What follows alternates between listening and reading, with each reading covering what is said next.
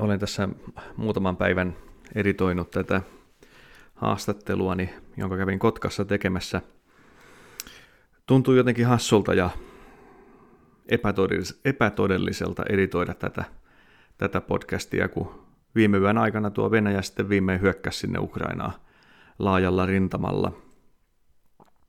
Uskonnonvapauskysymykset ei ole nyt ensimmäisenä omassa mielessä. Enemmänkin on mielessä kysymys siitä, että miten mahtavat Ukrainassa pärjätä. Miten voi pärjätä noin voimakasta vihollista vastaan? Mitä ajattelevat? Rukoilevatko? Pyytävätkö apua muiltakin kuin ihmiskäsiltä, ulkovalloilta? Itse on toki rukoillut useampaan otteeseen Ukrainan puolesta ja, ja laajemminkin meidän kirkossa on rukoiltu ja rukoillaan edelleen – Ukrainan puolesta. Me rukoillaan, että asiat kääntyisi hyvin. Me kristityt rukoillaan sen takia, koska me ihan oikeasti nojaudutaan sen varaan, että kun omat kädet on sidotut tai kun ei tiedä mitä tehdä, niin, niin me luotetaan siihen, että Jumalan kädet on vapaat ja hänellä on käytössä välineitä, joita meillä ei ole. Ensimmäisenä heti tuli mieleen toisen, toisesta kuningasten kirjasta, vanhasta, vanhasta testamentista luvusta 6. Se kertomus, kun Syyrian kuningas yrittää napata profeetta Elisan kiinni ja lähettää sotilaita häntä vangitsemaan. Mä luen pätkän teille. Kuningas sanoi, menkää ottamaan selvää, missä hän on, että voin lähettää miehiäni vangitsemaan hänet. Kun hän sai tiedon, että Elisa oli Dotanissa, hän lähetti sinne suuren joukon sotilaita hevosineen ja vaunuineen. He tulivat yöllä ja saartoivat kaupungin. Kun Jumalan miehen palvelija aamulla nousi ja meni ulos, kaupungin ympärillä oli kaikkialla sotilaita, hevosia ja vaunuja. Palvelija sanoi Elisalle, voi herrani, mitä me nyt teemme? Älä pelkää, Elisa vastasi, meillä on puolellamme enemmän väkeä kuin heillä. Hän rukoili Herraa ja sanoi, Herra, avaa hänen silmänsä, jotta hän näkisi. Herra avasi palvelijan silmät, ja hän näki, että vuori Elisan ympärillä oli tulisia hevosia ja vaunuja täynnään. Raamattu on täynnään kertomuksia jotka pyrkii saamaan meitä näkemään enemmän kuin vaan omat kätemme.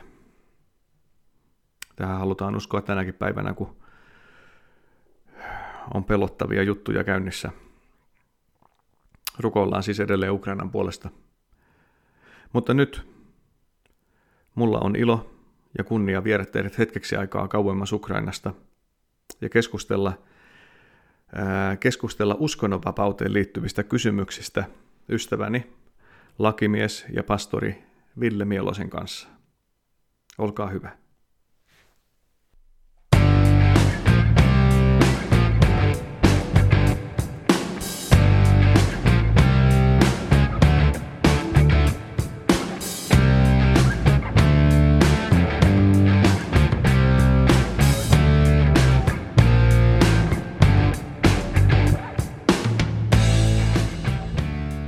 Sulla omaa pappia? Siis sellaista pappia, jonka kanssa sä haluat jutella. Niin kuin saunan lauteilla kaverin kanssa jutellaan. Paremmin kuin saunan lauteilla kaverin kanssa jutellaan. Elämästä, kuolemasta, peloista, oudoista kokemuksista, vihasta, rakkaudesta, elämän päämääristä tai niiden puutteesta. Onko sulla sellaista pappia? Jos ei ole, niin lainaa vaikka mua. Ainakin siksi aikaa, kunnes löydät lähipiiristäsi sellaisen papin. Tämä on tavallinen Jeesus.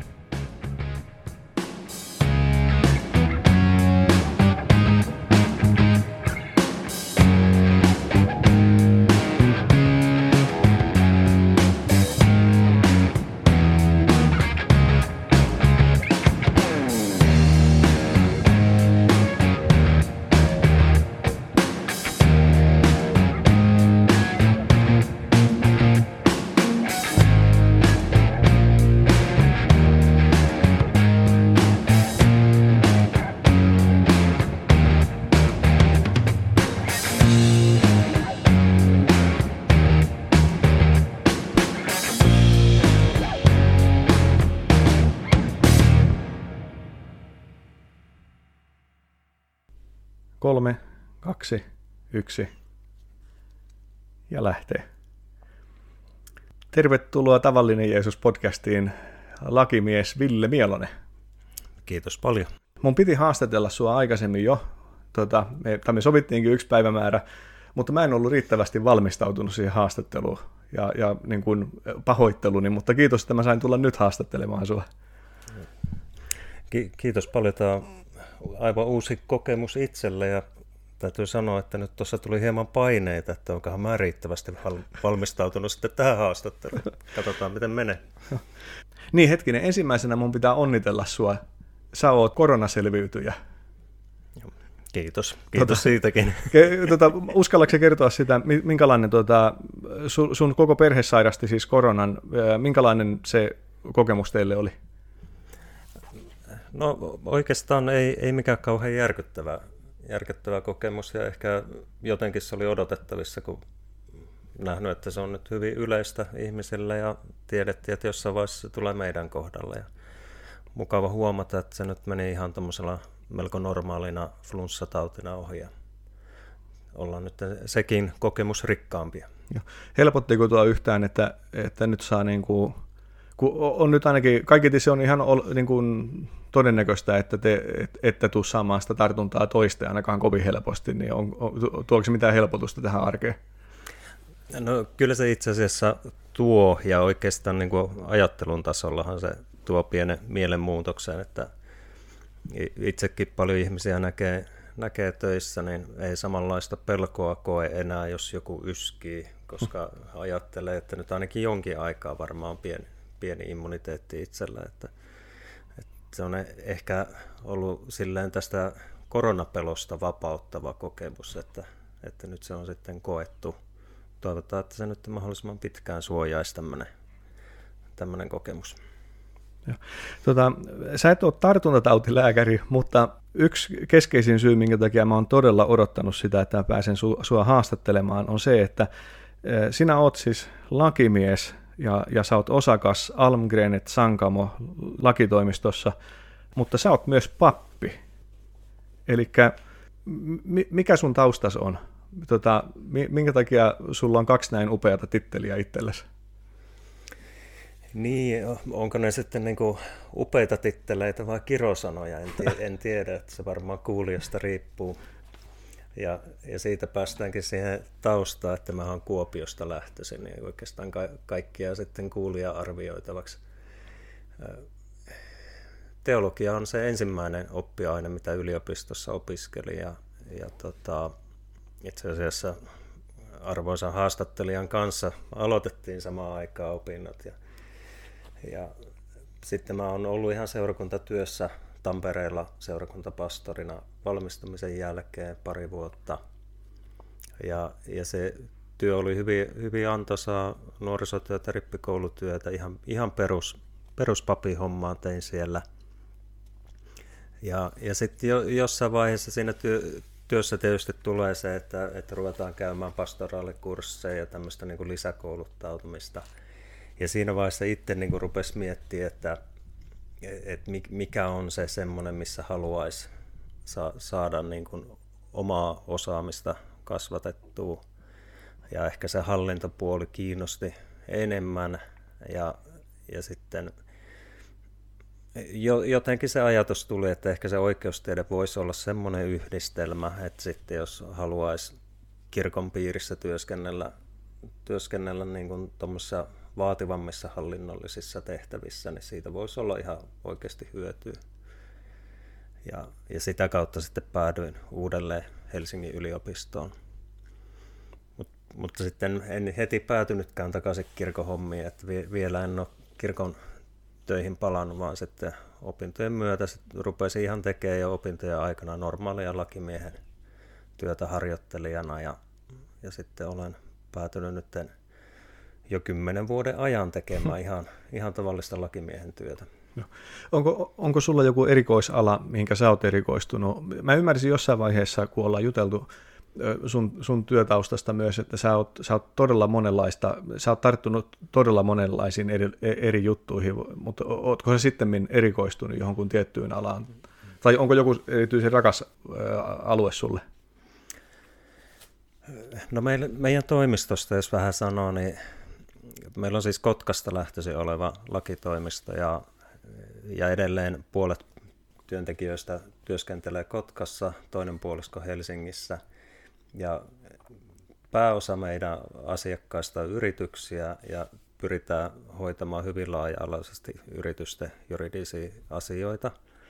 Mutta sitten sen toinen, toinen vahva ala meillä on oikeudenkäynnit.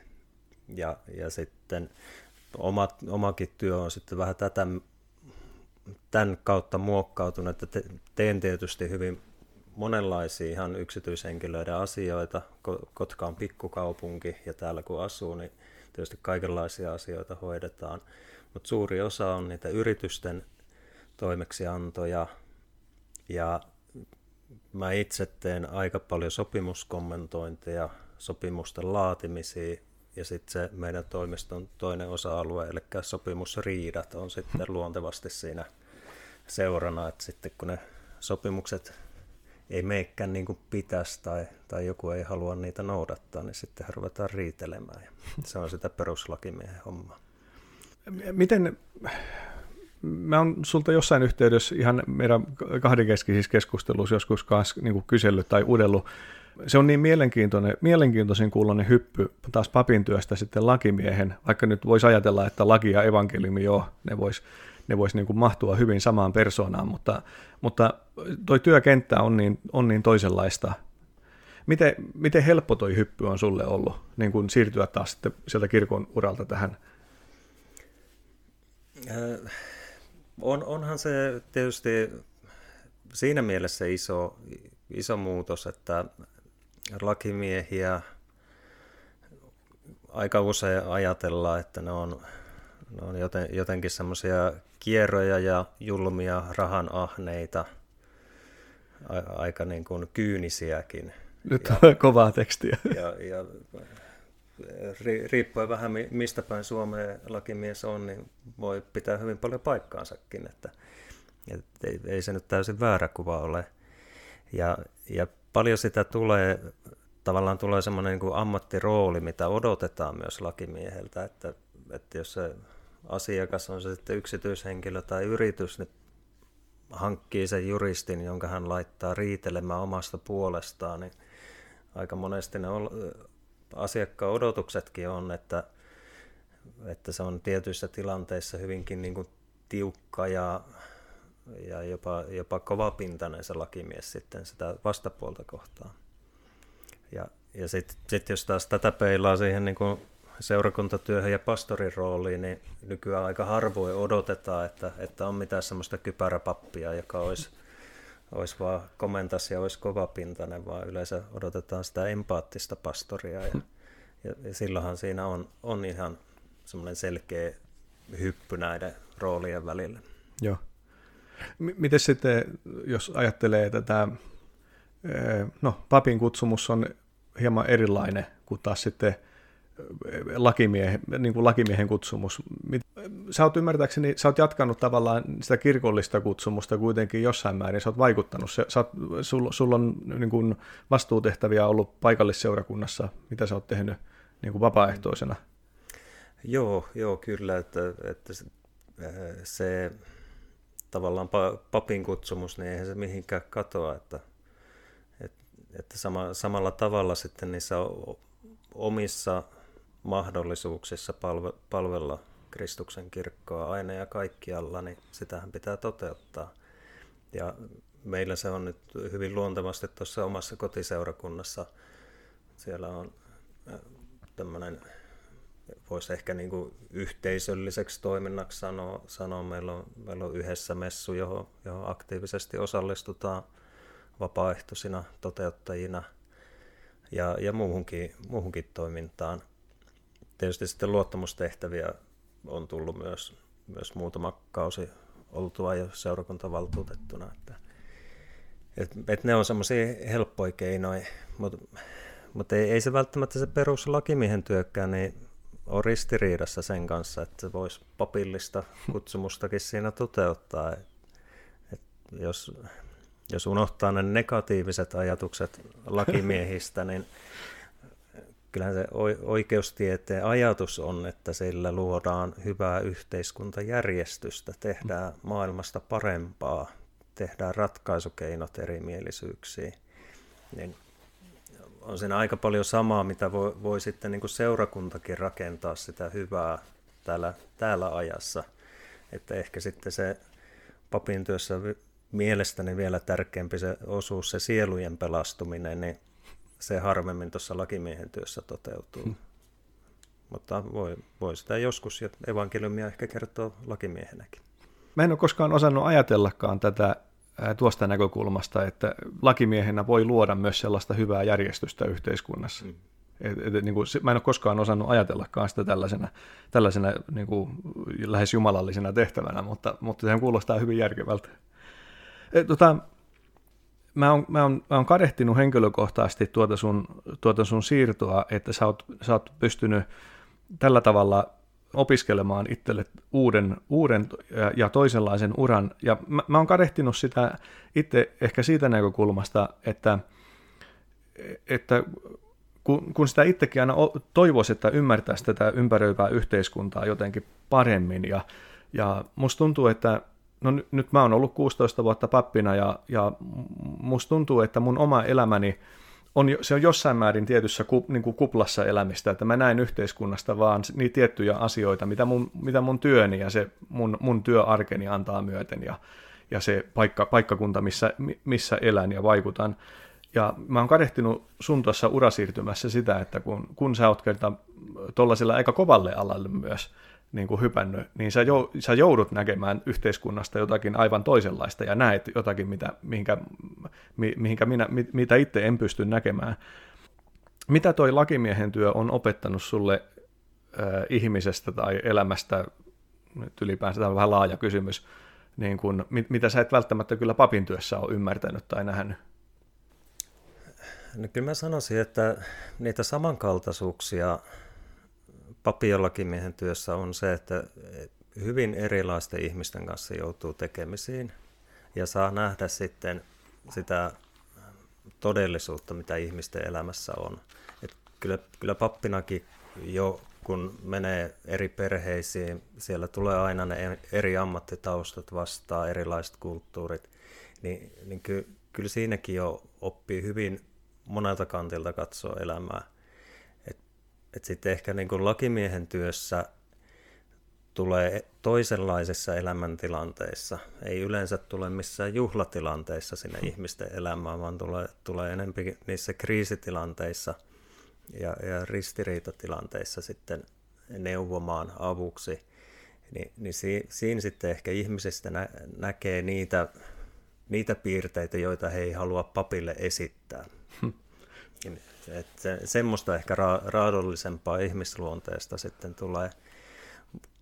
Mutta mut siitä, siitä mä oon ollut hirmu iloinen, iloinen ja kiitollinen, että on myös saanut paljon tehdä sitten yritysmaailman kanssa työtä, koska nyt kun itsekin on, on yrityksessä vastuuasemassa, niin, niin vasta alkaa sitten niin sen yritystoiminnan kautta näkee, että, että mitkä lainalaisuudet liittyy semmoiseen yritystoimintaan ja, ja, ja miten siellä täytyy ajatella, että, että sitten oikeasti pystyy työllistämään ihmisiä, pystyy saamaan sen kannattavaksi. Sekin on oma, oma ajattelumaailmansa, joka ei välttämättä, jos itse olisi vaan aina ollut palkkatyössä, niin ei, tule niin kuin mieleen, että mitä kaikkea se sitten vaatii toimijakseen. No on just tuollaisia niin ajatuksia ja näkymiä, mitä, mitä, niin kuin, mistä toivoisi, että itsekin tavallaan saisi sais paremmin, paremmin kiinni, mutta nä, ehkä mun pitää myös itse perustaa joku yritys ja, ja sitä kautta löytää, löytää noita näköaloja. E, tota, teidän firma on viime kuukausina tullut todella tutuksi. Ja erityisesti, erityisesti teidän, teidän yhden osakkaan Matti Sankamon toimesta, koska koska siis Matti Sankamo puolustaa oikeudessa Päivi Räsästä. Tämä kuulostaa aika jännittävältä. No se on ehkä semmoinen oikeudenkäynti, joka saa aika paljon mediahuomiota. Ja on, onhan siinä tietysti ihan tämä kysymyksen asettelu hyvin tärkeä, tärkeä sananvapauden ja uskonnonvapauden osalta. Mutta, mutta jos nyt lyhyesti sitä, miten, miten me ollaan niin kuin, tavallaan to, toimiston sisällä sitä pohdittu ennen kuin, ennen kuin toimeksianto otettiin ja sitten kun sitä ruvettiin työs, työstää, niin lakimiehen näkökulmasta niin se, se on oikeudenkäynti. Se, aivan tavallinen rikosprosessi, niin kuin mikä tahansa muukin, ja, ja sitä kautta siihen on täytynyt tietysti lähteä val, valmistautumaan. Että, että ehkä toi tiedotusvälineiden kiinnostus ja uutisointi, niin – siinä ei haluta sitä tylsää prosessia niin kuvata, miten se oikeudessa menee, niin kuin mikä tahansa muunkin oikeudenkäynti, vaan, vaan sieltä tietysti nostetaan esille aina niitä lauseita ja kysymyksen asetteluja, jotka voisi olla löppikelpoisia. Joo. Se pitää myydä jollakin tavalla meille. Hmm. Tuosta, on, tuosta on paljon uutisoitu ja mä oon niitä transkriptejä lukenut, mitä siellä oikeussalissa on keskusteltu niin kuin ihan, ihan sumeilematta, niin mä oon ollut ihan vaikuttunut siitä, miten, miten sun kollegas Matti Sankamo on, on tuossa toiminut ja no, mun, minä, en ole, minä en ole kovinkaan mikään arvioimaan tämän valtakunnan syyttäjän niin kuin syytteiden validiutta tai niiden perusteita, mutta mutta mulle itselle syntyi semmoinen mielikuva, että, että niissä perusteissa on jotakin hirveätä hataruutta, että niitä oli hirveä, niitä oli, ensinnäkin niitä oli valtava vaikea ymmärtää, että mihinkä ne lopulta kohdistuu, ne valtakunnan syyttäjän, mikä, mikä se on se juttu, mihinkä hän oikeastaan sohii. Ja me, mun oli hirveän vaikea, vaikka mä koitin luke, lukemalla lukea tätä, että mitä, mitä keskustelua siellä on käyty ja mitä, mihinkä, se syyte, mihinkä ne syytteet lopulta niin kohdistuu. Pystyisikö sä meille maalikolle nyt niin kuin ihan omasta näkökulmasta jotakin avata tavallaan, että minkä, minkälaisiin asioihin se, mikä, mikä siinä on vaakalaudalla lopulta ja mikä, mikä, se, mikä se syyte lopulta siis on? Miltä se sulle näyttää? No, eh, ehkä alu, aluksi mä voisin sen kertoa, että, että, että silloin kun tämä toimeksianto tuli mahdolliseksi, niin jo, jo silloin Matti oli niin kuin meillä se selvä henkilö, että hän hoitaa, koska hän on oikeudenkäynteihin erikoistunut. Ja, ja toisaalta, kun kyse on oikeudellisesta asiasta, mm. niin me haluttiin myös tehdä se ero, että ei, ei tavallaan tulisi semmoista kuvaa, että pappi nyt on päivin lakimiehenä. Ja, ja sen takia mä en itse ole osallistunut siihen käytännön oikeudenkäynnin hoitamiseen. Ei, ei haluttu, että siinä niin kuin tulisi semmoista niin kuin väärä, väärää painoarvoa, että tässä nyt jotenkin se, hengellisesti ajattaisiin se, sitä asiaa. Sehän muuten olisi juuri sitä, missä julkisuudessa tartuttaisiin kiinni. No se, se olisi ollut aika odotettavaa, niin sen takia ihan tehtiin tietoinen ratkaisu, että en, en ole siinä aktiivisesti mukana, että, että sitten tavallaan valitaan se paras henkilö, joka, joka on niin kuin hyvä tämmöisiä rikosprosesseja hoitamaan ja, ja ajamaan sitä asiaa. Mutta sitten siihen, mitä varsinaisesti kysyit, niin se on ehkä ollut vähän, vähän niin kuin epäselvää ainakin se uutisoinnin perusteella, että, että mikä nyt tarkalleen on se syytteen kohde, koska juuri media ehkä nostaa esille, että siellä on jotain raamatun lauseita ja siellä on jotain twiittejä siinä syytteessä. Ja, ja se niin kuin, normaali oikeudenkäynnissäkin, jos, jos on rikos, rikoksesta syytetty, niin se syyte on aika kankeasti kirjoitettu joka kerta. Johtuu ihan siitä prosessista, eli, eli rikoslaissa on olemassa aina jonkinlainen teon kuvaus, mikä on, mikä on tavallaan niin kuin eh, se rangaistava teko, eli mitä pitää tehdä, että olet syyllistynyt vaikka varkauteen. Ja siellä on ne tietyt, tietyt sanamuodot. Ja sitten hyvin usein, kun syyttäjä lähtee kirjoittamaan syytettä, niin se käytännössä yrittää saada ne samat lauseet ja sanamuodot, mitä siellä rikoslaissa on, niin sopimaan siihen hänen syytteeseen. Hmm. Eli täydentää sinne tavallaan puuttuvat san- sanat, että tämä tekijä on nyt tällä tavalla toimiessaan toiminut niin kuin siellä rikoslaissa sitten on, on se tarkka sanamuoto. Eli, eli sen takia siitä tulee hirvittävän kankeaa tekstiä siitä syytteestä. Ja se voi ehkä lakimiehelle olla sitten ymmärrettävämpää, koska me tiedetään, että no tähän nyt on kopioitu se teksti siitä rikoslain pykälästä ja sitten täytetty tavallaan tyhjät kohdat. Ja, ja nyt sitten tässä kiihottamisessa kansanryhmää kohtaan, niin, niin siinähän ehkä ne keskeisimmät on se, että, että on, onko jotakin mielipidettä levitetty ja missä tarkoituksessa.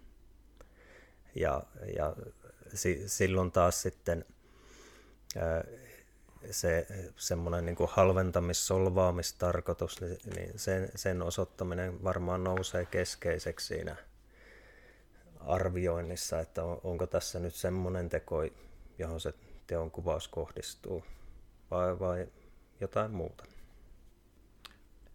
Kiihottaminen kansanryhmää vastaan. Mm. Joo. Onko siinä muita ydinkohtia, mitä, mitä sinä ymmärtäisit tuossa siinä, siinä syytteessä muuta kuin tämä kiihottaminen kansanryhmää vastaan? Tämä on niin kuin se rikoksen nimike. Joo. Eli, eli se, silloinhan niin kuin, jos syyttäjä haluaa, että syyte menestyy, niin silloin hänen pitää todistaa se, että kaikki ne teonkuvauksen elementit on täyttynyt. Ja, ja silloin tietysti niin kuin, hänen pitä, pitäisi pystyä osoittamaan tietysti se tarkoitus, halventamissolvaamistarkoitus, että, että on niin kuin hal, haluttu sillä mielipiteen levittämisellä saada, että toisetkin ihmiset rupes vieroksumaan sitä kansanryhmää. Joo, jo. Ja, ja, ja se, se, on, se on tietysti niin kuin, tavallaan siellä lainsäädännössä se, mitä halutaan suojata. Ainahan on se paljon myös tämmöisessä niin kuin siviiliasioissa, niin lainsäädännöllä halutaan saada jokin tavoite toteutumaan, joko selkeyttämään ihmisten oikeussuhteita tai suojaamaan jonkun etua, mutta mut etenkin rikosoikeudessa niin yleensä siellä on niin kuin joku oikeus hyvä, jota suojataan sillä, sillä sääntelyllä. Eli, eli jos, jos vaikka otetaan tämmöinen tappo niin jo esimerkkinä, niin se, että tappaminen on säädetty rikoslaissa rangaistavaksi, sillä yritetään suojata sitä oikeushyvää, että ihminen saisi pitää henkensä. Eli, eli silloin tämmöinen äh, rikos, kiihottaminen kansanryhmää kohtaan, niin sehän, sehän tavallaan suojaa ihmisryhmiä siltä, ettei, ettei ruvettaisi niin kuin käy, käymään, jos nyt niin kuin ajattelet, että se on niin kuin osa, osa niin kuin tavallaan sotarikoksia, eli että ruvettaisiin jotakin ihmisryhmää vainoamaan. Niin. No, onhan historian saatossa moni, monia ihmisryhmiä, voi olla rotuja, kulttuureja tai vaikka uskontoja vainottu. Hmm. Ja ja, ja se on tietysti ihan tärkeä oikeus, hyvä, hyvä mitä lainsäädännöllä on haluttu suojata. Mulle itselle, kun, kun mä huomaan sen heti, heti kun sun kanssa juttelee näistä, näistä tuota, tuosta prosessista itsessään, niin sen huomaa, miten paljon itse on vaan näiden mainoskuvien ja lehtijuttujen uhri itse, kun yrittää, kun yrittää muodostaa mielipidettä tuosta. Mulla oli, mua alun perin, mua säikähdytti tuossa, tuossa Eh, ehkä mulla on itsekkäät syyt itse, itse puhua vaikka tuosta Päivi jutusta. Johtuu siitä, että, että mulla on itsellä se pelko myös, että, että luodaanko tässä jotakin linjaa, missä rajoitetaan myös omaa sananvapautta sitten, eh, tai ilmaisuvapautta tai uskonvapautta, tota, mikä näkyy sitten vaikka mun työssänikin. Mua, mua jotenkin, mä huomasin, että mua shokeerasi se ajatus siitä, että, että kun y- y- yksi näistä jutuista, tilanteista, mikä, mitä, on kommentoi, mitä valtakunnan syyttäjä on kommentoinut, liittyy vaikka siihen, että, että Päivi Räsänen on ollut, on ollut Ruben Stillerin ohjelmassa ja kommentoinut siellä niin kuin, kuviteltuihin skenaarioihin, mitä on luotu, ja nyt sitten tämä, tähän liittyen vastaukset niin kuin nousee tapetille yhtäkkiä, että, että tässä on tapahtunutkin niin kuin kuviteltuihin skenaarioihin vastattu spontaanisti tilanteessa, ja se, se niin kuin, että et siitä joutuu yhtäkkiä käräjille. Saati sitten, että no se, mä en tiedä, oliko, se, oliko tämä enää niin kuin missään esillä tämä niin kuin Maria Veitola Yökylässä tapahtuma, missä, missä oltiin menty Päivi Räsäsen kotiin ja haastateltu häntä siellä. Ja, ja niitä ei tainnut enää olla esillä, mutta mä, mä säikähdin sitä, että herra jestas, että jos joku tulee kameraryhmän kanssa minun omaan kotiini kuvaamaan ja minä jaan jotakin, vaikka niistä uskonnollisista käsityksistä, mitä neljän seinän sisällä niin kuin tai elämänmallista, niin herra jestas, johtaako tämä tie minut käräjille kanssa? Tuota, mä huomaan, että mun, mun reaktioni on ollut vahva tunnereaktio tuohon, että, että nyt niin kuin, ikään kuin minultakin ollaan hetken päästä viemässä jotain pois. Ja mä huomaan, että, että, että no yksi osa tätä, tätä julkisuutta, tai minkä takia tämä on ollut niin merkittävän tuntuneen tämä, tämä juttu on ollut se, että niin kuin moni muukin pelkää tätä, että, mm. että rajoitetaanko tässä nyt jotakin mm. niin kuin vapauksia. Ky- kyllä, ja se on varmaan juuri se oikeudenkäynnin merkittävimpiä puolia, että, että siinä on tietysti tämä oikeushyvä, jota tietty rikoslain pykälä yrittää suojata, mutta sitten vastapainona on muut perusoikeudet. Sananvapaus, uskonnonvapaus, mielipiteen ilmaisun vapaus.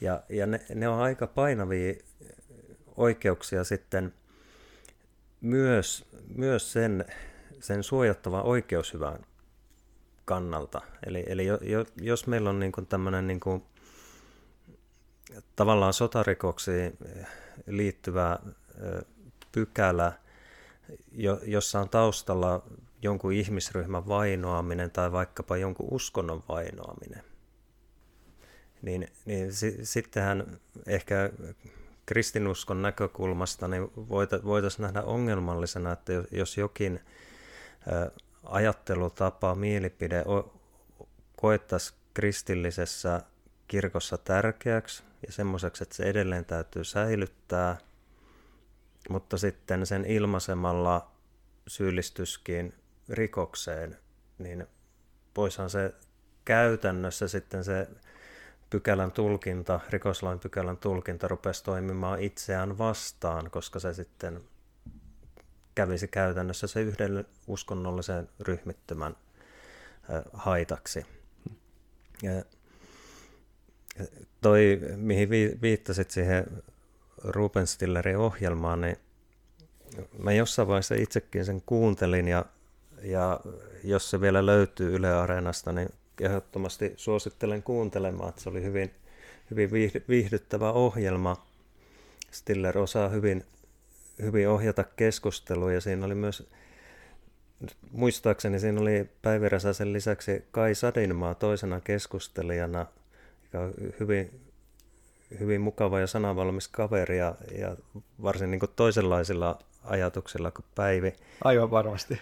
Niin, niin siinä, siinä oli niin hyvää keskustelua hyvässä hengessä, aika paljon semmoista niin kuin huumorin ele- elementtejä juontaja käytti siinä hyväkseen, va- vaikka vakavista asioista keskusteltiin, niin jos, jos haluaa tavallaan niin kuin itse arvioida sitä, että minkälaisesta – mielipiteen ilmaisusta nyt ollaan sy- syytettä nostettu, niin kannattaa kuunnella ja, ja, ja pohtia itse, että no onko, onko tämä, mitä tässä ohjelmassa sanotaan, niin onko tämä nyt jonkun kansanryhmän käymistä? Hmm.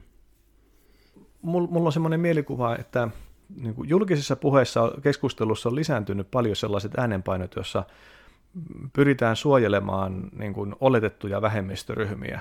No vaikka tässä ajattelutavassa, vaikka wokeismissa, ei, ei sillä nyt tarkkaa määritelmää ole, mutta siinähän toteutuu myös tällainen ajatus siitä, että pyritään tosi aktiivisesti puolustamaan sellaisia ihmisryhmiä, joita katsotaan, että jotka ovat potentiaalisesti sorrettuja, mutta sitten se joskus tapahtuu hyvin kyseenalaisin metodein, muun muassa sillä, sillä tavalla, että, että vaiennetaan, niin kuin vai, va, me pyritään aktiivisesti vaientamaan joku ihmisryhmä niin kuin yhteisessä tilassa oleva ihmisryhmä niin, että, että he, eivät saisi, he eivät saisi sanoa yhtään mitään.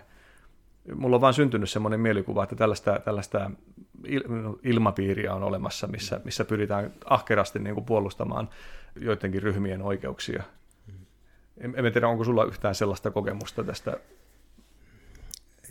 Kyllä, kyllä osittain, ja, ja siinä on ehkä tuntuu, että yhteiskunnallisessa keskustelussa on, ollaan menossa jotenkin uudenlaiseen aikakauteen, ja ehkä se on sitten jotain tämmöisiä niin kuin kasvukipuiluja sen kanssa.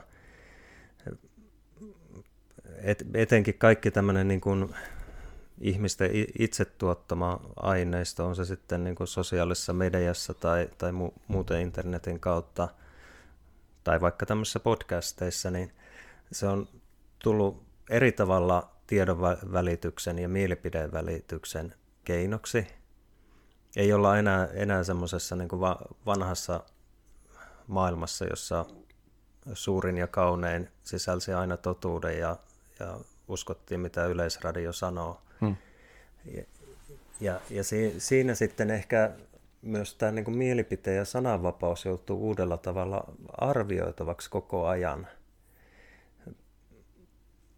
Ja mä luulen, että nyt Suomessakin, kun on ollut jo useampia tämmöisiä prosesseja, missä sitten jopa poliitikkoja on, on syytetty siitä, että on, on vääränlaista mielipidettä levitetty, niin on tavallaan niin oire siitä, että ei, ei oikein osata sanoa, että mikä on se hyväksyttävä raja mielipiteen ja sananvapaudelle. Hmm. Se on tietysti ikävä, että tämmöisiä prosesseja on ja, ja toivoisi, että ni, niitä ei niin olisi, mutta ehkä se sananvapauskeskustelukin, niin sitä olisi hyvä, hyvä pitää yllä, ettei sitten ajauduta semmoiseen, että, että Suomessa jostain syystä tulisi joistakin mielipiteistä itsessään kiellettyjä, ettei niitä saa lausua. Se, se ei kuitenkaan niin kuin se yhteiskunnallinen keskustelu ei voi oikein silleen toimia, että etukäteen sanotaan, mistä ei saa puhua vaan, vaan pitäisi olla niin kuin sovittuna ne pelisäännöt, että kuinka se asiallinen keskustelu käydään. Hmm. Ja, ja si, siinä varmaan nyt on, on niin kuin kehittämisen tarvetta, ja en nyt osaa sanoa, että, että mikä, mikä olisi ollut viisampi tapa toimia nyt vaikka tässä Päivi Räsäsen tapauksessa, mutta itselleni jäi, jäi erikoinen kuva siitä, että tässä on tavallaan valtion virkamiehiä, niin kaksi tahoa arvioinut hyvin eri, eri tavalla sitä, sitä tilannetta, että ensimmäisenä vaiheena, jos rikosasiaa lähdetään selvittämään, niin poliisi tekee esitutkinnan ja, ja poliisitkin toimii virkavastuulla ja, ja päivin tapauksessahan poliisi oli päätynyt ensin siihen, että ei ole syytä epäillä rikosta ja oli, oli, oli päättänyt keskeyttää esitutkinnan, jonka jälkeen taas sitten valtakunnan syyttäjä oli ollut sitä mieltä, että ei vaan pitää lähteä tutkimaan ja syyttämään. Eli, eli kaksi, kaksi valtion palveluksessa olevaa virkamiestä, molemmat virkavastuulla, niin oli päätynyt hyvin erilaiseen lopputulokseen. Niin kyllähän se silloin jo kertoo, kertoo siitä, että nämä sananvapaus, uskonnonvapauskysymykset nykyyhteiskunnassa, niin ne on aika hankalia ratkaista, että miten ne peilautuu sitten tähän meidän niin sanotusti muuhun maalliseen lainsäädäntöön. Ja, ja mielestäni parempi tapa on käydä sitä keskustelua niin, että jokainen, jokainen saa myös perustella omia mielipiteitä, kun, taas sitten niin kun lähtee semmoiselle linjalle, mitä ehkä siinä vokeajattelussakin jonkin verran on, että, että jonkinlaiset mielipiteet, termit helposti aiheuttaa sen jo itsessään sen niin suuren turvattomuuden tunteen, että ei voida jatkaa keskustelua. Niin. Ja, ja jos, jos siihen mennään, niin si, sittenhän meiltä oikeastaan niin kuin loppuu keinot, että ei, ei me voida enää niin kuin ihmisten erilaisia ajatteluja mitenkään käsitellä, jos me ei päästä edes keskustelemaan. Mitä sä ajattelet siitä, että onko, tota, onko tässä jotakin erityistä, että, että tämä, tämähän kohdistuu tämä valtakunnan syyttäjän syyte nimenomaan niin kuin konservatiivisempaan kristilliseen henkilöön tai kristittyyn joku ottaa tämän kovanakin viitteenä, että tässä ollaan nimenomaan, halutaan niin kuin painaa alas konservatiivisia kristillisiä käsityksiä, että tämä on jotain ideologista tai tällaista niin kuin jopa ajojahtia tai muuta. Mä nyt en itse näkisi tätä jonkunlaisena ajojahtina, mutta, mutta, se, tota, mutta se on jännä, että se, niin kuin, mutta, mutta mä ihmettelen itse ehkä sitä, kun mietin tätä Päivi Räsäsen profiilia, millä tavalla hän profiloituu ylipäänsä puhujana, niin mä ihmettelen sitä, että tämä on se suurin, tämä on se jotenkin, juuri tämä oli se kohde, johon tartutaan näissä, näissä syytteissä. Niin kuin, mä en ole ihan täysin, ehkä se tunnepuoli minussa sanoo, että ehkä jotakin suurempiakin syntisiä tässä suhteessa löytyisi kuin ehkä tämä henkilö, joka sanoo niin kuin konservatiivisen seksuaalieettisen käsityksensä. No, en mä oikein osaa lähteä arvoilemaan, että, että mikä motiivi sitten valtakunnan syyttäjällä on ollut, ollut tavallaan ajaa sitä esitutkintaa eteenpäin vielä, kun poliisi on sen lopettanut. Että tietystihän se aina, aina jokaisessa yksittäisessä tapauksessa niin ensin tulee tutkintailmoitus tai rikosilmoitus, että epäillään rikoksen tapahtuneen. Siitähän se täytyy lähteä liikkeelle ja silloin on joku henkilö ollut, joka on halunnut sen tehdä. Miksi on tehty Päivi Räsäsestä, onko tehty joistain muista henkilöistä myös, ja, ja ne ei ole johtanut mihinkään, en tiedä. Mutta mut, mut kyllä siinä varmaan on sitten juuri siellä niin syyttäjälaitoksessa niin käyty jonkinlaista pohdintaa siitä, että mi, miksi halutaan niin kuin selventää tämän tapauksen kautta sitä, että mikä on sitten tuomioistuimen kanta. Hmm. Va, varmasti siellä on niin kuin nähty jonkinlainen tarve siihen, että onko se sitten liittynyt tähän niin kuin kysymykseen, että tavalla niin sanottuna kohteena on ollut homoseksuaalisuus, että onko se ollut semmoinen, mihin on haluttu löytää rajanvetoa, vai, vai onko se ollut sitten se kysymys, että on haluttu löytää rajanvetoa sen uskonnon vapauden perusteella lausuttuihin mielipiteisiin. Itse ehkä vähän, vähän niin kuin ihmettelisin, jos se motiivi olisi ollut, että sananvapauden osalta olisi haluttu saada niin kuin syyttäjän puolelta uusi ratkaisu, koska aikaisempia tapauksiakin on niin kuin sananvapauteen liittyen ollut. Hmm. Mutta jokin syy varma, varmasti on syyttäjälaitoksessa ollut, että on haluttu saada uusi, uusi ennakkotapaus sitten, kun on tullut tavallaan tämmöinen tutkintapyyntö esille. Hmm. Alun perin, kun mä, mä tota, kun sovittiin siitä, että, että mä saisin sua haastatella, niin mulla ei ollut silloin vielä alun perin tietoa, tietoa siitä, että, että se on teidän, teidän firma, joka on, on tässä, tota, tässä hyvin julkisessa oikeustapauksessa puolustamassa Päivi Räsästä. Mulla on ollut kasa muitakin kysymyksiä ja ajatuksia mielessä, mutta toi on vähän syönyt mun omaa mentaali, me, mentaalista energiaa, niin tämä, mm. tämä, ää, tämä puoli – Mulla olisi, mulla olisi semmoinen juttu, mitä mä, mihinkä mä haluaisin vastauksia ja mistä joskus tulee ihmisten kanssa juteltua. Tämä ei liity nyt varmaan millään tavalla tähän oikeusjuttuun, mistä nyt puhuttiin. Joskus, on kesku, niin kuin, joskus keskustellaan siitä, että mitä, vaikka sitä, että mitä, minkälaisia vaikka niin kuin, no sanotaanko näitä, jos kirkko palkkaa vaikka työntekijän, niin, niin minkälaisia niin kuin, äh, ominaisuuksia kirkolla tai tällaisella uskonnollisella lafkalla on niin kuin, oikeus vaatia tältä työntekijältänsä? Mä mietin aivan erityisesti, niin kuin jos ottaa, ottaa esimerkin vaikka nyt niin kuin Suomen katolisesta kirkosta vaikka, niin Suomen katolisen kirkon johdossahan on piispa Teemu Sippo. Ja heidän sääntöjensä, heidän sääntöjensä mukaan vaikka piispa Teemu Sippo, niin ei voi, hän ei voi mennä naimisiin niin kuin se on semmoinen asia, mitä kirkko itse asettaa, asettaa hänelle tuota, niin kuin tällaiseksi niin kuin edellytykseksi. Saati sitten, että siellä naiset eivät voi toimia pappina. Mikä, mihinkä perustuu uskonnollisissa yhdyskunnissa se, että, että, että äh, kirkot, uskontokunnat voi asettaa jonkunlaista tällaista omia erityis, niin kuin painotuksia, mitä he edellyttävät viranhaltijoiltansa vaikka? Mihinkä se perustuu lain, niin lainsäädännöllisesti tällainen? No kyllähän se lähtee sieltä uskonnon vapauden puolelta ja, ja se on tietysti jokainen valtio tietyssä määrin itse muodostaa se oman lainsäädäntönsä myös näissä ihmis- ja perusoikeuksissa. Ja uskonnonvapaus on nähty se, semmoisena arvona, että, että sitten myös uskonnolliselle yhdyskunnillekin on annettu vapauksia niitä sisäisiä toimintatapoja ja sääntöjä määrätä. Et, et Suomessa tietysti luterilainen kirkko on sellainen vähän poikkeus, että on, on sitten kirkkojärjestys ja kirkkolaki olemassa ihan niin kuin valtion lainsäädännössä, johon, johon niitä sääntöjä on laitettu sitten niin kuin säädöstasolla tasolla tavallaan maallisen oikeuden piiriin. Mut, mutta samalla tavalla muut uskonnolliset yhdyskunnat niin voi niitä omia sisäisiä sääntöjä luoda.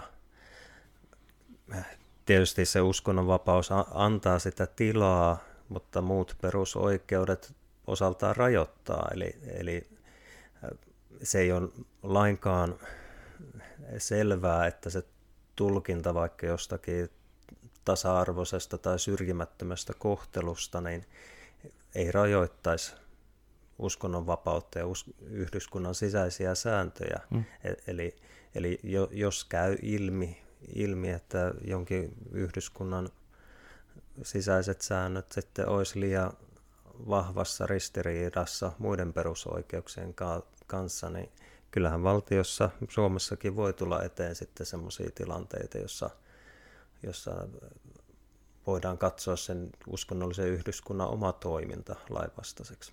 Just. Ei, ei, ei se ole mitenkään poissuljettua ja, ja, ja si, siinä mielessä tietysti myös kristillisten kirkkojenkin pitää niin kuin pohtia jatkuvasti sitä, että mikä se oma asema on ja, ja ku, kuinka perustellaan niitä omaisia, omia sisäisiä sääntöjä tässä kuulostaa siltä, että tässä on, tässä on meidän haastattelussa on koko ajan kyse niin kuin erilaista rajanvedoista. Minkälaisia asioita sä voit oikeastaan tehdä ilman, että sä rajoitat toisen ihmisen perusoikeuksia niin kuin mm. tarpeettomasti, mutta tämä on, tämä on siis aina jonkunlainen neuvottelukysymys. No joo, joo siis tota,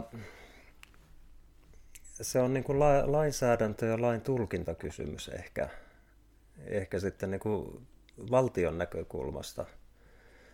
Suomessakin puhutaan, että meillä on valtion kirkko, mutta käytännössä niin kyllä se ero valtiollisten päätöksenteon ja sitten kirkon oman päätöksenteon välillä on aika selvä. Ja, ja se on enempi niin kuin mekaniikkaa se, että minkä verran niin kirkkolain ja kirkkojärjestyksen säätämisessä sitten eduskunta ja presidentti ottaa roolia. Että, et, ky- kyllä meillä nämä on niin kuin eri, erilliset tahot, mutta mut sitten taas valtiollisessa lainsäädännössä, jos, jos tehdään uusia linjauksia, jotka on aina arvoratkaisuja, esimerkiksi vaikka avioliittolaista, niin, niin kyllä, kyllähän se sitten muokkaa sitä toimintaympäristöä, jossa kirkko toimii. Niin. Ja, ja sitten kun kirkko tekee omia päätöksiään, niin sillä voi olla vaikutusta siihen, että, että mikä se niin, niin sanottu niin uskonnollisen yhdyskunnan vapaus toimia toisin niin on jatkossa. Eli, eli esimerkkinä nyt en, en, en muista tar- tarkkaan, milloin se tuli korkeimman hallinto-oikeuden ratkaisu, jossa, jossa oli hyväksytty, se oli muistaakseni Oulun tuomiokapitulin antama varoitus pastorille, joka joka oli sitten niin, äh, toiminut avioliittoon vihkimisessä toisin, toisin kuin kirkko oli ohjeistanut. Ja, ja, ja sehän on sillä tavalla mielenkiintoinen, että jos korkein hallinto-oikeus hyväksyy sen, että uskon, uskonnollinen yhdyskunta on omassa päätöksenteossaan sitoutunut edelleen siihen niin sanottuun perinteiseen avioliittokäsitykseen – vaikka valtiossa on täysin tasavertaisena jo monipuolisempi avioliittonäkemys, mm. niin, niin kyllä, kyllähän silloin tavallaan niin kuin hallinnollisesti on katsottu, että se kirkon oma kanta on edelleen selkeä ja niin sanotusti tämmöinen perinteinen. Mutta sitten jos kirkko taas muuttaisi sitä omaa sisäistä ohjeistustaan, mm niin, niin silloinhan se varmasti olisi ollut se korkeimman hallinto-oikeuden ratkaisu päinvastainen. Että jos kirkon oma sisäinen ohjeistus, olisi niin kuin mahdollistanut sen, että voi, voi olla niin kuin useampia avioliittokäsityksiä, niin, niin se, sen jälkeen olisi selvää, että varoituksen antaminen siitä, että vihkii samaa sukupuolta olevan pari, niin olisi tämä tietenkin ollut väärin. Mm, kyllä. Ja, ja silloin, tavallaan niin kuin se vapaus toimia toisin kuin yhteiskunnassa oleva laki on säätänyt yleisesti avioliitosta, niin se olisi kaventunut. Ja, ja sitten taas niin kuin, ainakin nyky, nykynäkökulmassa nyt tuntuisi hankalalta nähdä, että sitten se liike voisi mennä kovin helposti toiseen suuntaan. Eli, eli jos tavallaan uskonnolliset yhteiskunnat liberalisoi omia toimintoja, omia sääntöjään, niin se, että sitten jossain vaiheessa otettaisiin niin sanotusti takapakkia, että otettaisiin tiukempia linjoja johonkin moraalikysymyksiin, niin, niin se tuskin kovin helposti, helposti toteutuisi. Toi on just yksi, toi on juuri se asia, mitä mä tässä, se on ollut mun takaraivossa polttelemassa, mitä mun on pitänyt sulta kysyä, mutta mä en muistanut sitä, mutta hyvä kun sä otit tuon esille. Eli just mm. mä oon mietti, miettinyt myös tätä, että missä määrin tuo liike voi mennä taakse, niin kuin tavallaan takaisinpäin. Tämä nyt, tämä nyt on semmoinen muistikuva, en, en muista, onko se meidän teologiaopinnoista vai, vai onko se sitten oikeustieteen opinnoista, että on semmoinen, semmoinen kirkkohistoriallinen muistikuva, että joskus toisen maailmansodan jälkeen Suomessakin oli, oli elätelty semmoista ajatusta, että, että eronneiden vihkiminen ei olisi ollut kirkossa enää hyväksyttävää. Ja, ja sitä oli, oli jopa niin kuin vie, viety eteenpäin, että se ehkä voitaisiin niin kuin semmoinen muutos tehdä kirkkolakiin. Mutta si, siinä vaiheessa taas sitten niin kuin yhteiskunnalliset lainsäätäjät oli tehneet hyvin selväksi sen, että semmoinen kirkkolain muutos ei, ei olisi suotava. Että, että otettaisiin tavallaan semmoinen niin kuin moraalinen ta- tiukennus, ikään kuin takapakki siitä nykyisestä tilanteesta. Ja, ja varmasti niin kuin oli viisas ratkaisu, että, että semmoiseen ei ole sitten lähdetty, kuka, kuka oli sitä halunnutkaan, mutta – mutta se, se tavallaan niin kuin esimerkkinä minun mielestä kertoo siitä, että, e, että semmoinen niin kuin, äh, miten nyt sanoisi, niin kuin vanhan, vanhoihin ajatuksiin palaaminen tai tiukentaminen, niin ei ehkä nykyyhteiskunnassa ole se tavallaan kirkon omien sääntöjen mahdollisuus en, en tiedä, olisiko se niin kuin kirkon kannalta tai, tai seurakunnan kannalta hyvä, että me lähdettäisiin jollakin tuommoisella niin sanotulla kanonise, kanonisella lailla tekemään kovin tiukkoja sääntöjä, vaan, vaan ehkä se olisi parempi pyrkiä siinä opetuksessa ja toiminnassa sitten kertomaan sitä evankeliumia vähän selkeämmin. Joo. Tota, mä mietin tässä, että jos mä nyt oikein niin tulkitteen tai osaan sanoa, että tuota, noita hyviä ajatuksia, mitä sinulla on tullut, mutta siis ää, meillähän, kun meillä on yhdeksän hiippakuntaa, jokaisen hiippakunnan johdossa on piispa ja tuomiokapituli, ja ne, ne ovat niin kuin toisistaan tavallaan itsenäisiä, joten ne niin kuin hiippakunnat voi hyvin monessa asiassa vetää myös eri linjaa. Ja niin kuin se on näkynyt vaikka nyt tässä, että miten eri hiippakunnan piispat tai tuomiokapitulit suhtautuu vaikka varoitusten antamiseen nyt näistä vaikka samaa sukupuolta olevien avioliittojen niin kuin vihkimisessä, ää, tota, kun, kun on hiippakunnan alueella ollut pappi, joka on vihkynyt samaa sukupuolta olevan pariskunnan, niin, niin ää, kun hiippakunnat selkeästi vetävät tavallaan vähän eri suuntiin tuossa ja niin kuin piispojensa johdolla, niin, niin eikö tässä oikeastaan ole jo, eikö tämä nyt oikeastaan voi myös vesittää sen ajatuksen siitä, että, meillä, että me, ikään kuin meidän kirkoilla olisi selkeä opetus, perinteinen opetus heteroavioliitoista näinä siunattavina liittoina, jos, kerta, niin jos todellisuus alkaa näyttää enemmän siltä, että eri hiippakunnat reagoi näihin asioihin eri tavalla ja piispat sallii erilaisia asioita toisessa hiippakunnassa kuin toisessa. Niin voiko oikeastaan, kun seuraavan kerran Oulussa tai muualla, kun tota, jos pappi on saanut varoituksen samaa sukupuolta olevien parien vihkimisestä ja sitten se viedäänkin oikeuteen tämä asia, tämä, var, tämä varoitus, niin voiko olla niin, että nyt näyttääkin siltä, että eri hiippakunnissa vedetään jo hyvin niin kuin laajasti erilaisia ratkaisuja, joten, joten tuota, se niin varoituskin lopulta perutaan sillä peru, sen takia. No etu, etukäteen tietysti on vaikea ennakoida, että, että mitä tuomioistuin ratkaisee jossain, jossain tapauksessa. Niin, mä, tässä haettiinkin nyt ehdottomia vastauksia. Että, tota, voidaan kohta siihen palata myöhemmin, että kuinka inhimillisiä kaikki ollaan, mutta, mutta tota, kyllähän toi kirkon yksi, yksi pahe, eli älytön byrokraattisuus ja institutionaalisuus, niin tavallaan toimii tuossa sitten taas sen suojana, että kun on se tietty päätöksenteko mekanismi ja koneisto, mikä kirkossa on, niin, niin silloin myöskin niiden niin sanottujen virallisten kantojen muuttaminen, niin täytyy mennä sen virallisen päätöksenteon kautta. Ja, ja ehkä sitten sen kannalta onkin jo paljon tärkeämpää, että mitä siellä kirkkolaissa milloinkin lukee. Hmm. Puhutaanko siellä raamatusta ja puhutaanko siellä uskontunnustuksista esimerkiksi, niin ne, ne on, ne on semmoisia ihan merkityksellisiä asioita. Ja taas hiippakunnatkin, niin niin kauan kun ne on siihen samaan Suomen kirkon tunnustukseen sitoutuneita ja, ja si, siihen yhteiseen päätöksentekoon ja sääntöihin, niin, niin kyllähän se on se lähtökohta, minkä mukaan siellä hiippakunnassa toimitaan.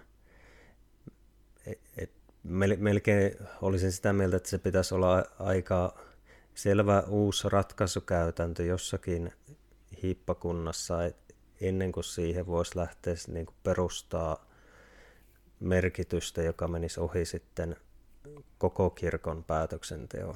Joo, eli käytännössä, käytännössä kirkolliskokouksen pitäisi muuttaa selkeästi jotakin, niin kuin meidän kirkon kantoja, tai piispain kokouksen pitäisi luoda jotain uusia uusia kantoja asioihin mm, ennen kuin mm. niillä olisi jotakin oikeudessa jotain merkitystä? No kyllä, kyllä mä luulisin, että vähintään sieltä piispan kokouksen tas, tasolta pitäisi tulla sitten sellainen ratkaisu, että jos nyt puhutaan vaikka siitä avi, avioliittolaista, että rinnastettaisiin täysin kirkon näkemys avioliitosta ja sitten valtion lainsäädännössä oleva näke, näkemys avioliitosta, niin, niin si, silloin siinä olisi tavallaan niin kuin semmoinen selkeä kokonaiskirkollinen linjanveto ja ratkaisu, johon, johon olisi helppo vedota. Hmm. Tietysti kaikkein selvintähän se olisi, että jos, jos muutettaisiin kirkkolakia ja kirkkojärjestystä, jossa myös kävisi se selkeästi ilmi, että tällä, tällä hetkellähän nyt ei ole semmoista rinnastusta tehty, jolloin se on niin kuin edelleen se aikaisempi perinteinen näkemys ainut, mikä on dokumentoitu. Joo. Tässä hieman, tämä on jännä, miten, miten sekaisin mä olen itse näissäkin asioissa, vaikka nyt koskien tätä avioliittokysymystä, liittyen siihen, että, että meillä, on, meillä selkeästi on kirkossa tosi vahva semmoinen halu ää, tehdä pragmaattisia ratkaisuja, mutta meidän niin kuin, meillä ei ole mitään, meidän kirkko ei tule tällä hetkellä ainakaan, kirkolliskokous ei tule tekemään mitään niin kuin poikkeavia päätöksiä traditionaaliseen avioliittokäsitykseen. Ainakaan niillä, keitä siellä nyt on valittuna, niin ei varmasti tule tekemään.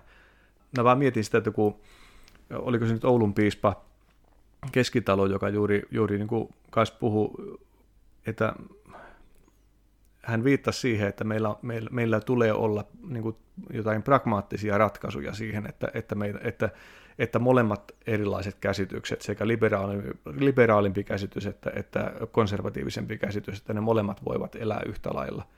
Hmm. Joo, siis mä luulen, että tuossa varmaan on sitä konkreettista ongelmaa, mitä niin kuin seurakuntien käytännön tasolla tulee vastaan. Eli se on niin kuin per, perinteinen näkemys on, on siellä virallisessa kirkon opetuksessa, ja se on helppo sanoa, että no se on siellä ja se pysyy siellä.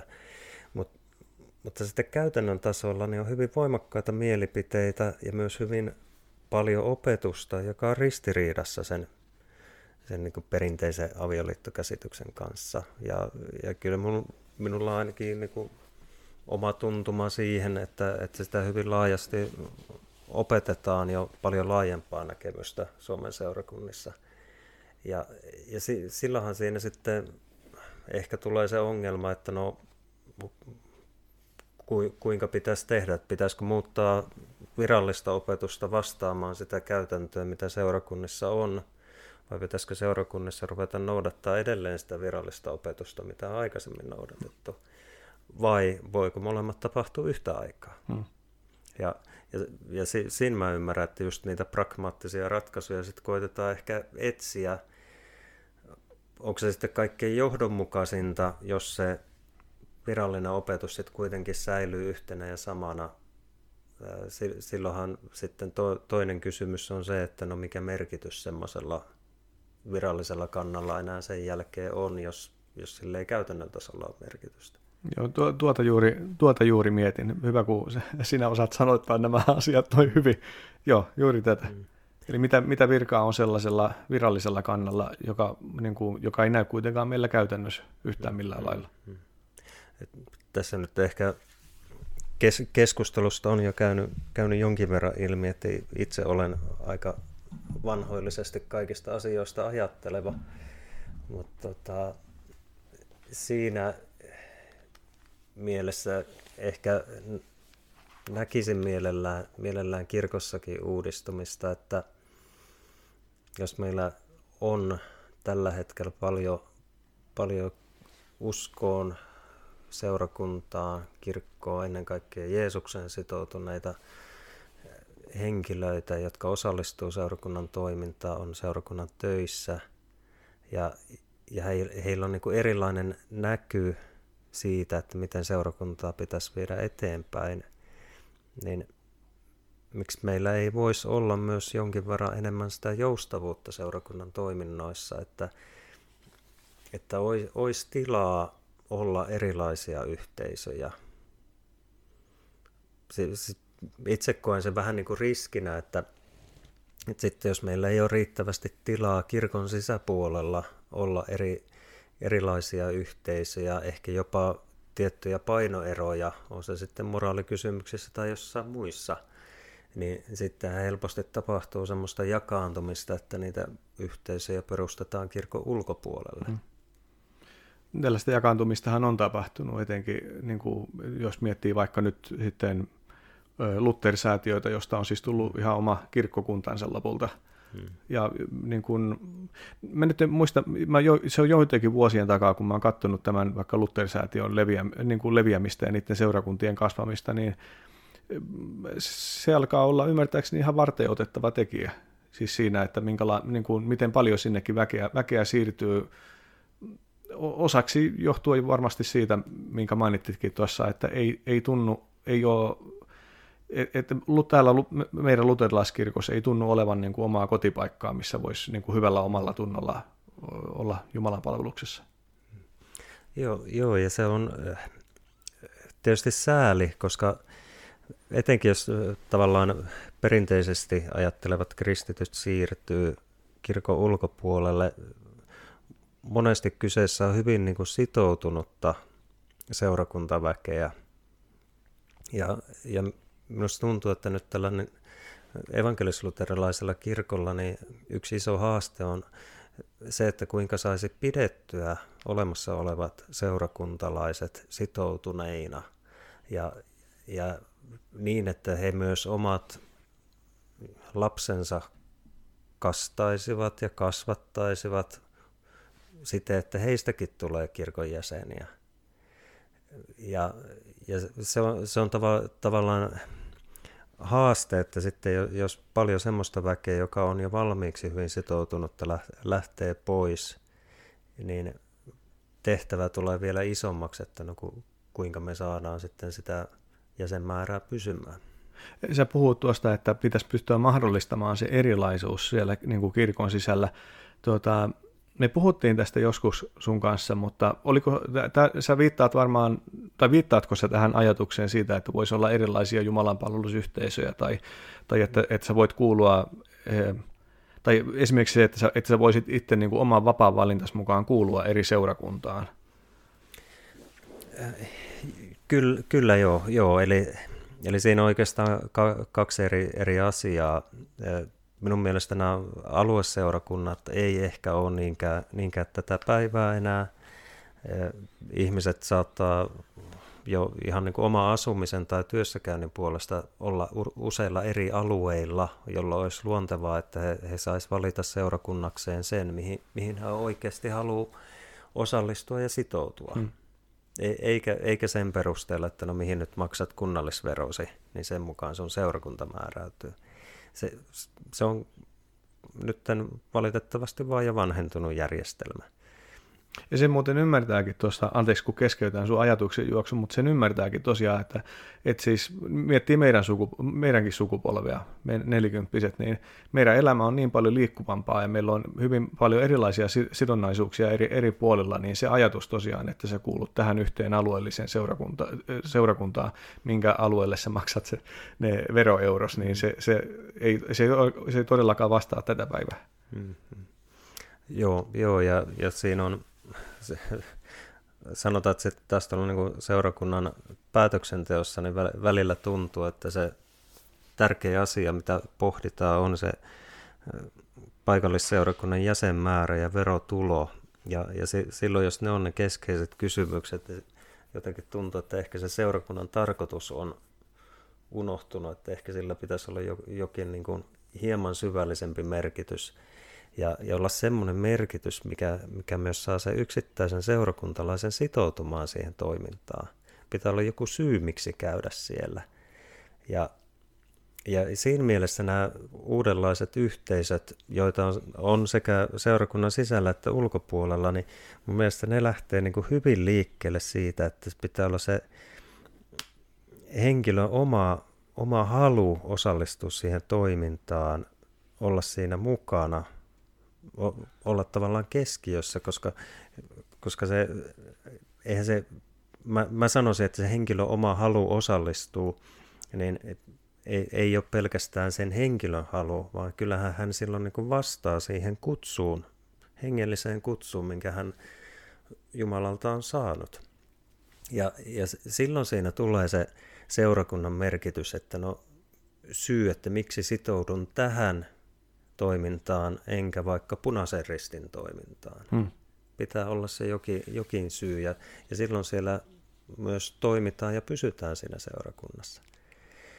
Eli, eli kyllä, kyllä siis niin kuin mie, mielellään näkisin sitä, sitä, että voi olla erilaisia toimintamuotoja saman seurakunnan sisällä, jotka voi olla yhteisötyyppisiä hmm. toimintoja. Onhan meillä tällä hetkelläkin eri, voi olla jotain lähetyspiiriä tai diakoniapiiriä, jotka on suunnattu täysin erilaisille ihmisille kuin vaikka joku nuorten aikuisten toiminta. Hmm.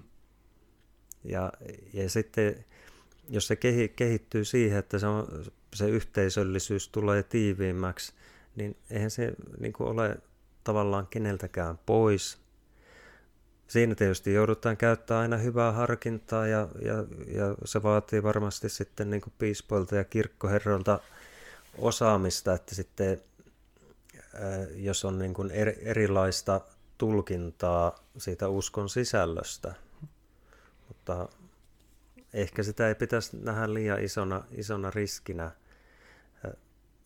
Siinä palataan oikeastaan tuonne meidän keskusteluun aikaisempiin vaiheisiin, että sitten sit jos me sallitaan vaan, vaan yksi tietty mielipide myös hengellisissä asioissa, niin sitten meiltä se keskustelu loppuu. Itse asiassa tähän olisi erittäin hyvä kohta päättää tämä podcasti.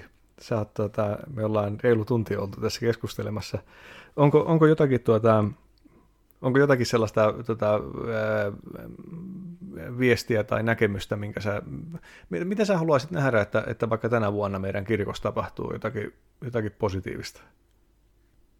Tuo on vähän liian vaikea kysymys näin, näin äkkiseltään, Mutta mut siis niin kun, ainahan se, se mitä, mitä toivoisi, niin, niin olisi se, että yhä, yhä useampi ihminen saisi sais oikeasti sen, puhutaan vaikka nyt sanalla herätys, niin, niin sellaisen henkilökohtaisen kutsujavarmuuden siitä, että Jeesus on hänen elämässään läsnä. Ja, ja jos, jos tämmöistä niin kuin tapahtuu, on se niin kuin pienessä tai isossa määrin meidän kirkossa, niin mä luulen, että, että se on niitä isoja asioita, mitkä vie, vie jokaista paikallisseurakuntaa eteenpäin. Ja sitten, sitten voi saada myös sitä kirkkoakin kokonaisuutena muuttua just semmoiseksi, mitä tämä aikakausi tarvitsee. Kiitos kovasti Ville tästä, tästä tota, haastattelusta ja kovasti siunausta sulle. Kiitos.